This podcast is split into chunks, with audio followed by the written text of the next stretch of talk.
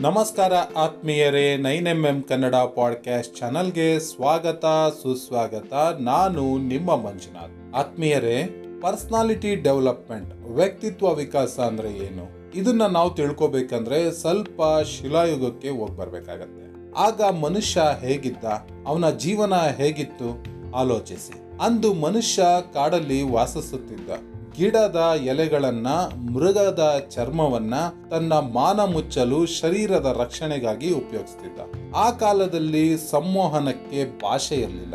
ಎಲ್ಲವೂ ಸನ್ನೆಯ ಮೇಲೆ ಅವಲಂಬಿಸಿತ್ತು. ಹೇಗೆ ಮಾತನಾಡಬೇಕು, ಯಾರೊಂದಿಗೆ ಹೇಗೆ ನಡ್ಕೋಬೇಕು ತಿಳಿದಿರಲಿಲ್ಲ. ಹೇಗೆ ನಿಲ್ಲಬೇಕು ಹೇಗೆ ಕುಳಿತುಕೋಬೇಕು, ತನ್ನ ಭಾವೋದ್ವೇಗಗಳನ್ನು ಹೇಗೆ ನಿಯಂತ್ರಿಸ್ಕೋಬೇಕು ತಿಳಿದಿರಲಿಲ್ಲ. ಸಂಪೂರ್ಣ ಅನಾಗರಿಕನಾಗಿದ್ದ. ಜೀವನ ಹೋರಾಟವಾಗಿತ್ತು. ಪ್ರತಿದಿನದ ಹೋರಾಟ. ಆಹಾರಕ್ಕಾಗಿ ಕ್ರೂರ ಮೃಗಗಳಿಂದ ತನ್ನನ್ನು ತಾನು ಕಾಪಾಡಿಕೊಳ್ಳಲು, ಬಿಸಿಲು, ಮಳೆ, ಗಾಳಿಗಳಿಂದ ತನ್ನನ್ನು ತಾನು ರಕ್ಷಿಸಿಕೊಳ್ಳಲು ಹೀಗೆ ತನ್ನ ಜೀವನವನ್ನ ಅನುಕ್ಷಣ ಹೋರಾಟದಲ್ಲೇ ಕಳೆಯುತ್ತಿದ್ದ. ಅಂದು ಮಾನವನಿಗೆ ಸ್ಥಿರವಾದ ನಿವಾಸವಿರಲಿಲ್ಲ. ಮರದ ಪೊಟರೆಯಲ್ಲೋ, ಬೆಟ್ಟದ ಗುಹೆಗಳಲ್ಲೋ ವಾಸಿಸುತ್ತಿದ್ದ. ಆಹಾರಕ್ಕಾಗಿ ಅಲಿಯುತ್ತಿದ್ದ ಎಲ್ಲಿ ಆಹಾರ ಸಿಕ್ಕರೆ ಅಲ್ಲೇ ಅವನ ವಾಸ್ತವ್ಯ. ತನ್ನ ಜೀವನದಲ್ಲಿ ಹೋರಾಟದ ವಿನಃ ನಲಿವು, ಸಂತೋಷಗಳನ್ನೇ ಕಂಡಿರಲಿಲ್ಲ. ಅವನಿಗೆ ಮಾತು ಬರ್ತಿರಲಿಲ್ಲ. ಆ ಕಾರಣದಿಂದ ನಮ್ಮ ಮಾತು ಇತರರನ್ನ ನೋಯಿಸದೆ ಸಂಸ್ಕಾರಪೂರ್ವಕವಾಗಿ ಮಾತನಾಡಬೇಕು ಅನ್ನೋದು ತಿಳಿಯೋ ಅವಶ್ಯಕತೆ ಅವನಿಗಿರಲಿಲ್ಲ. ಕುಟುಂಬ, ಸಮಾಜ ಎನ್ನೋ ಪದಗಳ ಅರ್ಥ ತಿಳಿಯಲು ಬಹಳ ಕಾಲ ಬೇಕಾಯಿತು. ಹಾಗಾಗಿ ಕುಟುಂಬದ ಸದಸ್ಯರೊಂದಿಗೆ ತನ್ನ ನಡವಳಿಕೆ ಹೇಗಿರಬೇಕು ಗೊತ್ತೇ ಇರಲಿಲ್ಲ. ಆದರೆ ಮನುಷ್ಯ ಅಷ್ಟಕ್ಕೆ ಸುಮ್ಮನಾಗ್ಲಿಲ್ಲ ಅನಾಗರಿಕನಾಗಿದ್ದವನು ನಾಗರಿಕನಾಗಿ ಬೆಳೆದ. ಇಷ್ಟೊಂದು ಸುಂದರ ಜೀವನ ಸಾಧ್ಯವೇ? ಎಂದು ಪ್ರಕೃತಿಗೆ ಆಶ್ಚರ್ಯ ಉಂಟಾಗೋ ರೀತಿಯಲ್ಲಿ ಉನ್ನತಿಗೇರಿದ. ಚಂದ್ರಮಂಡಲಕ್ಕೂ ಕೂಡ ಅವನು ಅಡಿಯನ್ನಿಟ್ಟ. ನಾವೆಲ್ಲರೂ ಇವತ್ತು ಹೆಮ್ಮೆ ಪಟ್ಕೋಬೇಕು ಆ ರೀತಿ ಅಭಿವೃದ್ಧಿಯನ್ನ ಸಾಧಿಸ್ತಾ. ಇಂದು ಮನುಷ್ಯ ತನ್ನ ಅಭಿವೃದ್ಧಿಗೆ, ಏಳ್ಗೆಗೆ ಪ್ರಾಮುಖ್ಯತೆ ನೀಡುವಷ್ಟು ತನ್ನ ವ್ಯಕ್ತಿತ್ವದ ಅಭಿವೃದ್ಧಿಗೆ, ವ್ಯಕ್ತಿತ್ವದ ವಿಕಾಸಕ್ಕೆ ಪ್ರಾಮುಖ್ಯತೆ ಕೊಡ್ತಿಲ್ಲ. ಇದಕ್ಕೆ ಕಾರಣವೇನೆಂದ್ರೆ, ತನ್ನ ನಡವಳಿಕೆ ಸರಿಯಾಗಿದ್ಯಾ? ನನ್ನ ನಡವಳಿಕೆಯಿಂದ ಇತರರಿಗೆ ತೊಂದರೆ ಆಗ್ತಿದ್ಯಾ? ಅನ್ನೋ ವಿಷಯದ ಬಗ್ಗೆ ಆತ ಗಮನ ಹರಿಸ್ತಿಲ್ಲ, ಆಲೋಚಿಸ್ತಿಲ್ಲ. ಇಂದಿಗೂ ಬಹಳಷ್ಟು ಜನ ಪತ್ನಿಯೊಡನೆ ಹೇಗೆ ವರ್ತಿಸ್ಬೇಕು ತಿಳಿದಿಲ್ಲ.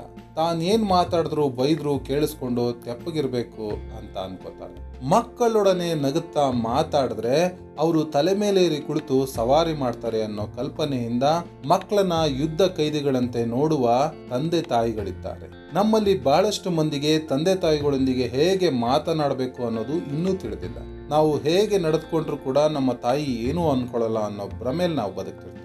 ಎದುರು ಮನೆಯವರು, ಪಕ್ಕದ ಮನೆಯವರು ದಾರಿಯಲ್ಲಿ ಕಂಡ್ರೆ ಕಿರುನಗೆ ಬೀರಿ ಮಾತನಾಡಿಸ್ಬೇಕು ಅನ್ನೋ ವಿಚಾರ ನಮ್ಮಲ್ಲಿ ಎಷ್ಟೋ ಮಂದಿಗೆ ಇವತ್ತಿಗೂ ಕೂಡ ಗೊತ್ತೇ ಇಲ್ಲ. ಒಂದೇ ಮಾತಿನಲ್ಲಿ ಹೇಳ್ಬೇಕು ಅಂದ್ರೆ ನಮ್ಮಲ್ಲಿ ಕೆಲವರಿಗೆ ಮ್ಯಾನರ್ಸ್ ಶಿಷ್ಟಾಚಾರ ಅನ್ನೋ ಪದ ಹೊಂದಿದೆ ಅದು ನಮ್ಮ ವ್ಯಕ್ತಿತ್ವದ ಮೇಲೆ ಪ್ರಭಾವ ಬೀರುತ್ತೆ ಅನ್ನೋದೇ ತಿಳಿದಿಲ್ಲ.